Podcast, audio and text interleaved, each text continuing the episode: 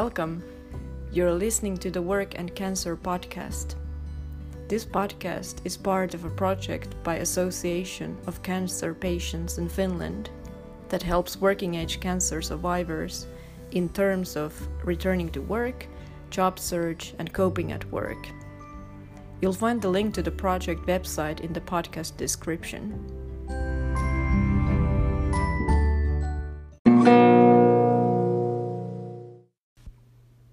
Hi everyone, this is Emma Anderson from the Work and Cancer Project. It's a unique day since this is our very first podcast in English. I'm really happy to have Dana Nelson on the phone today. Music brought Dana from the US state of Minnesota to Finland a bit over 5 years ago, and she's also actually quite a celebrity. The newspaper Helsingin Sanomat ran 2 articles on her cancer journey last year. In this episode, Dana will talk about the experience of being a foreign cancer patient in Finland and the meaning and role of peer support. Okay, let's invite Dana to join. Welcome to the podcast. It's great to have you on board. Hi, Emma. For starters, tell us a little bit about yourself. Hi, Emma. Hi, everyone. I, like Emma said, music, specifically trombone, brought me to Helsinki just over 5 years ago. I came originally to study in the Sibelius Academy when I was just 19 years old and super young, not exactly sure what I was doing, but really, really excited. I really, really loved Finland and so I came here just over 5 years ago and was studying until I found myself in April 2018 with a cancer diagnosis, and that's what I've been up to the last couple of years. All right, thanks for the introduction. And this is also something that the newspaper articles actually covered, which is the aspect of being a foreign cancer patient in Finland. And we could start with this. What are your experiences related to being a foreign cancer patient in Finland, and that you'd like to share with our listeners? First of all, in general, I just want to say it's been a really overall about as good of an experience as a cancer experience can be, I think. The diagnosis was a really long and difficult process. And I think probably even many Finnish people can agree that, and people who get diagnosed in their home countries can agree that the process isn't always simple, especially when you're young. I was 22 when I got diagnosed, and I had a really hard time. I was only accustomed to working with the student health here in Helsinki, and they're not really built. They're built to deal with things more like dentist appointments and a typical cough or something like that, not for a rare cancer diagnosis. So I have rhabdomyosarcoma. It's a really rare type of cancer, which is usually found actually in children. And so that was kind of the last thing on every doctor's mind that I visited before I finally reached out to some friends just on Facebook. And I was like, hey, like to my Finnish friends who actually know how the system works here, what should I do? Should I continue to go the public route and try to get my diagnosis? Well, I didn't know it was going to be a diagnosis, but try to figure out what's going on with my health that way. Or should I see a private doctor, invest the money? What should I do? a little background information. At that point, I had just had a stuffed nose on the right side of my face. So everyone's kind of first impression was that it was a chronic sinus infection.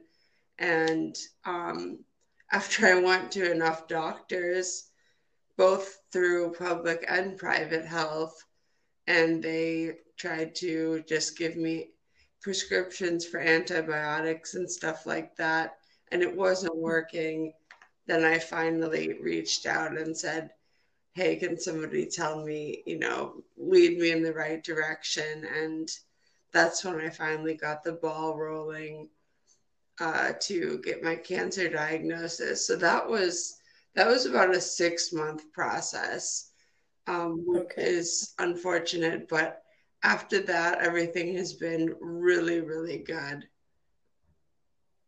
Okay, thanks very much for the introduction, and also considering your cancer journey, what are things you learned or you faced after the diagnosis that might be useful for others in a similar situation? Maybe having linguistic issues with Finnish, or unaware about how the healthcare system in Finland works? Yeah, the language issue has not been a super big thing, because I actually do speak quite a bit of Finnish. And so connecting with the nurses, I have to say it has been easier, and I have done most of my connecting with the nurses in Finnish. So that's been something, that I think my experience would be quite a bit different if I didn't speak any Finnish at all. But when it came to the doctors, speaking with them and really getting the nitty-gritty of things, the details, the doctors always were able to speak English with me, and we were able to communicate really well, which was also helpful because my mom was here in Finland with me during the year of my treatment, my main treatment, so she doesn't speak any Finnish, of course, so it was really helpful that the doctors were readily available to speak English, and I connected really well with all of them. Okay, so where I'm at right now with what I've learned on my quote-unquote cancer journey, I'm pretty upset with the disease at the moment, to be honest. And at the beginning, when I first got diagnosed, I had this idea that cancer had something to teach me.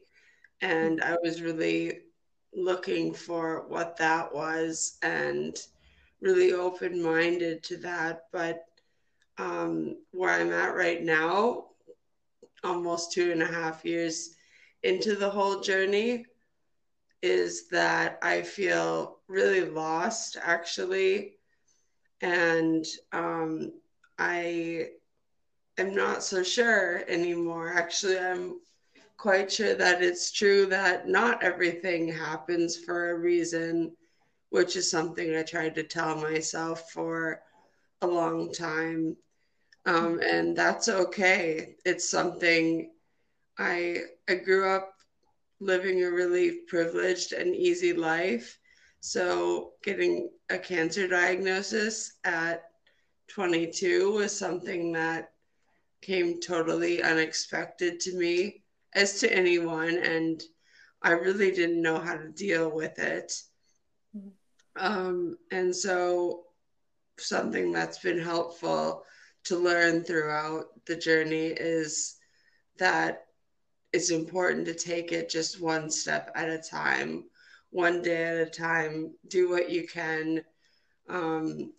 I'm not very good at this, but I think it's important to be compassionate to yourself and understanding, and know that you're not the same person that you were before you started treatment. And honestly, that's been super, super hard for me lately, which is why I feel that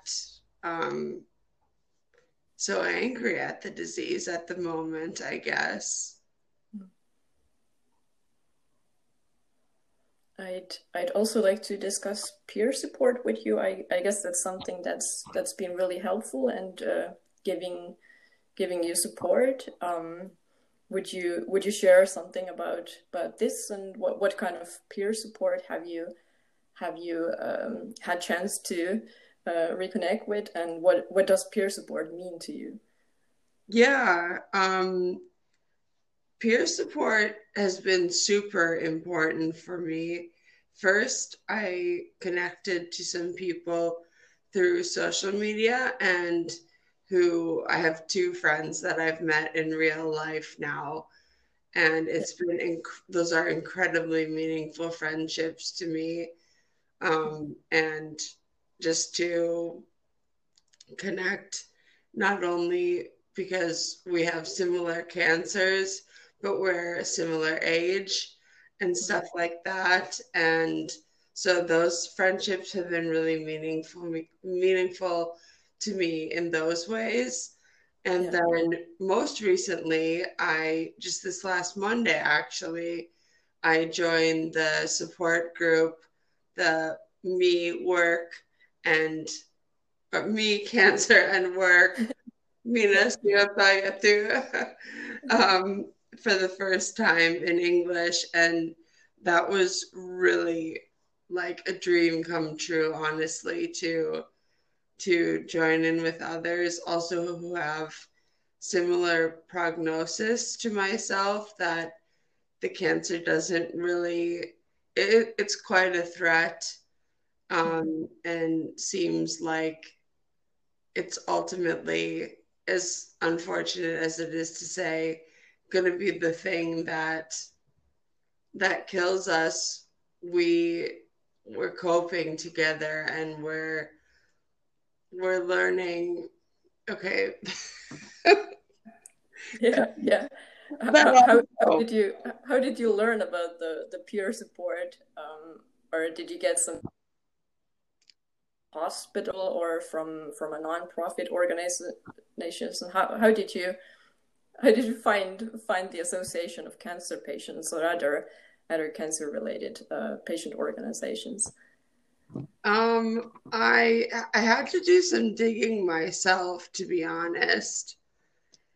And I think, yeah, it took a long time. At first, I looked into Silva, another cancer nonprofit, because they were advertising that they deal a lot with young adult cancer patients, which is what I was really looking for at the beginning, I guess. But Silva doesn't offer anything in English, unfortunately. And although, as I mentioned earlier, I do pretty well in Finnish, this is something I want to speak about in my mother tongue. And so then after finding Silva, it took me quite a while to find this group with Sufa Faltylat.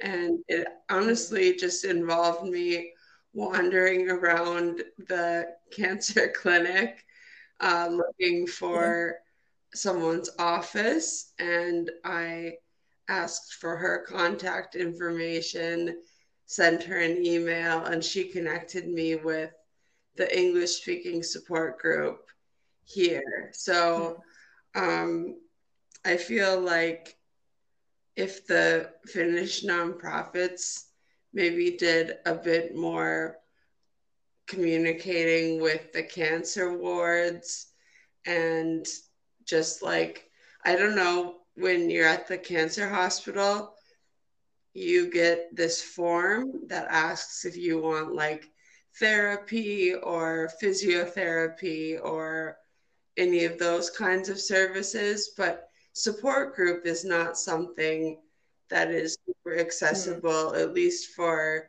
non-Finnish speakers. And it's not so readily available. So I feel like I had to jump through quite many hoops in order to get to this group. And I'm really glad that I did. But I think just at the cancer clinic, when they have a foreign patient, it would be really cool if the doctors and nurses like let us know about that. Yeah, and it often seems that you have to be really active yourself in order to find the right spot to find relevant information or psychosocial support or something else. I'm really glad that it worked in your case, and I've heard that you've also made active use of social media to help connect with others and to share your experience with your non-cancer friends. Would you like to share some examples on this? Yeah, I have 2 Instagram accounts. One was I started it right at the beginning of my cancer journey. It's Perpetual Morning Person on Instagram, and I use that to share like basically updates from all of my chemos. My treatment involved a year of chemo plus radiotherapy plus a couple of surgeries plus radiotherapy again. So it was it's been a really long, drawn out process. That just having that social media account helped me to share everything in one place without having to send like a billion text messages to everyone, giving updates and stuff like that. And I shared both the like treatment side of things, but also a lot. I've been very open about my mental health. And I think having a voice on social media allowed me to be a little bit more brave in speaking up, or less shy in speaking up about what exactly I was going through, because I didn't have to have those conversations face to face. They were kind of, hey guys, this is what's going on with me right now, and this is how you can support me. And that's another thing I wanted to share earlier as well, that I've learned throughout this journey, is that cancer is super lonely and super isolating, and you have to, like, people, we forget this as cancer patients, but people who don't deal with cancer in their head on a 24/7 basis, like I do, they don't necessarily understand what are the best ways to help and be supportive. And some things they say can be kind of offensive, even though I know everyone means well.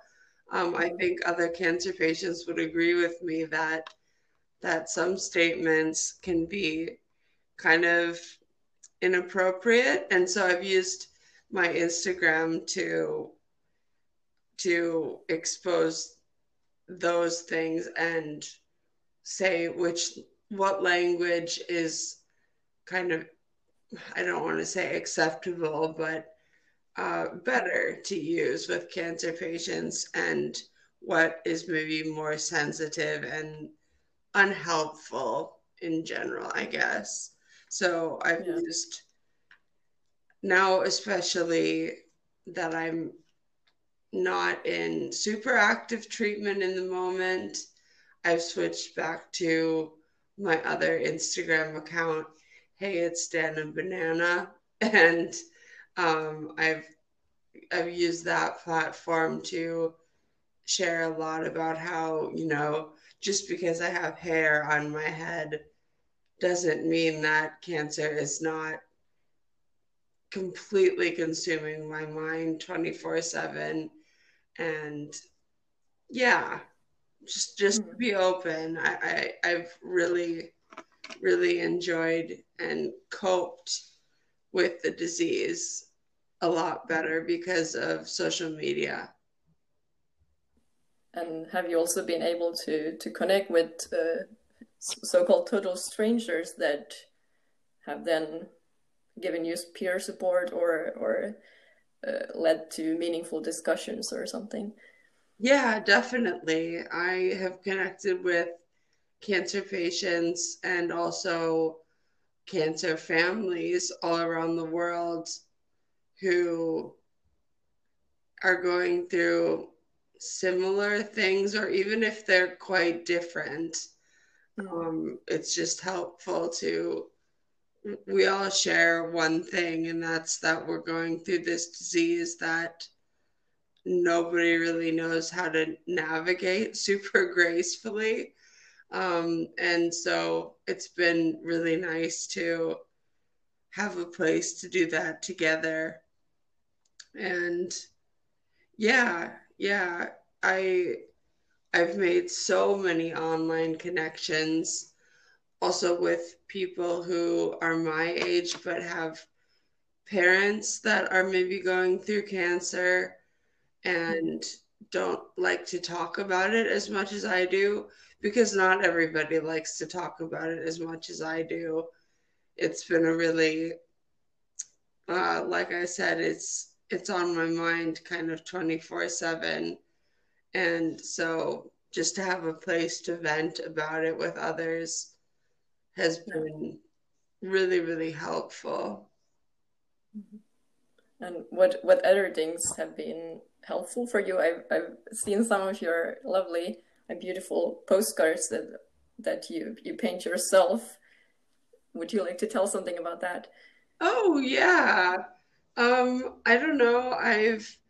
I've gotten through the last year, ever since finishing treatment, in a multitude of different ways, with a multitude of different coping mechanisms.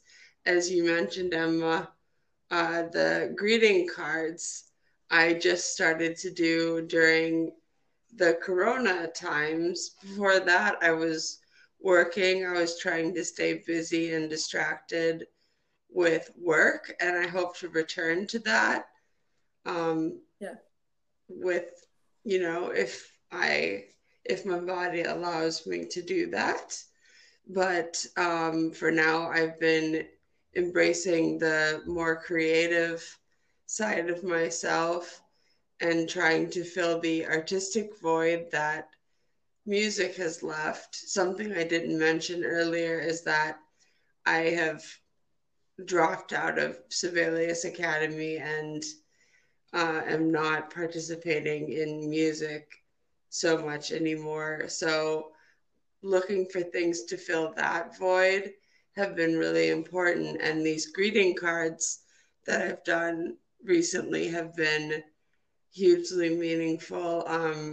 I just watercolor them. And then I have a typewriter that I got secondhand like 3 years ago that I basically bought because I thought it was a cool thing to do, to own a typewriter. And my neighbor was selling it for 10 euros.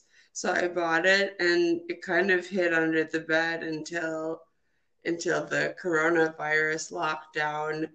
And now I've been making note cards, hand typing them out on my typewriter. And yeah, I think they look cool, and they've sold pretty well too. That's excellent. Great to hear. Okay. One last question. What kind of greetings would you like to send to cancer survivors that are looking for peer support in Finland? I want to say, first of all, don't be shy. reach out to me on Instagram. I love to chat with others, love to meet with others, or if you're looking for a group setting, this Me, Cancer, and Work has been, I've only been to one meeting so far, but the meeting and also communicating with the whole team there at Sufa Faltylat has been extremely meaningful. So although we don't have the kind of support groups that you see in The Fault in Our Stars and media and stuff like that here, it's a much smaller, tight-knit group. It's still incredibly meaningful, beneficial, and helpful to have a place to connect with others who are going through the same thing, like surprisingly helpful. So definitely reach out, and yeah, I'm excited to continue getting to know everyone and hopefully some new people as well. Yeah, that sounds great. Well, Dana, it's been a pleasure and great to have you join the podcast. And many, many thanks for the lovely, lovely discussion and for sharing your experience with us. I wish you a wonderful start of the fall season and many artistic moments with the greeting cards. Thank you, Emma. Thank you so much. All right. Bye-bye. Bye-bye.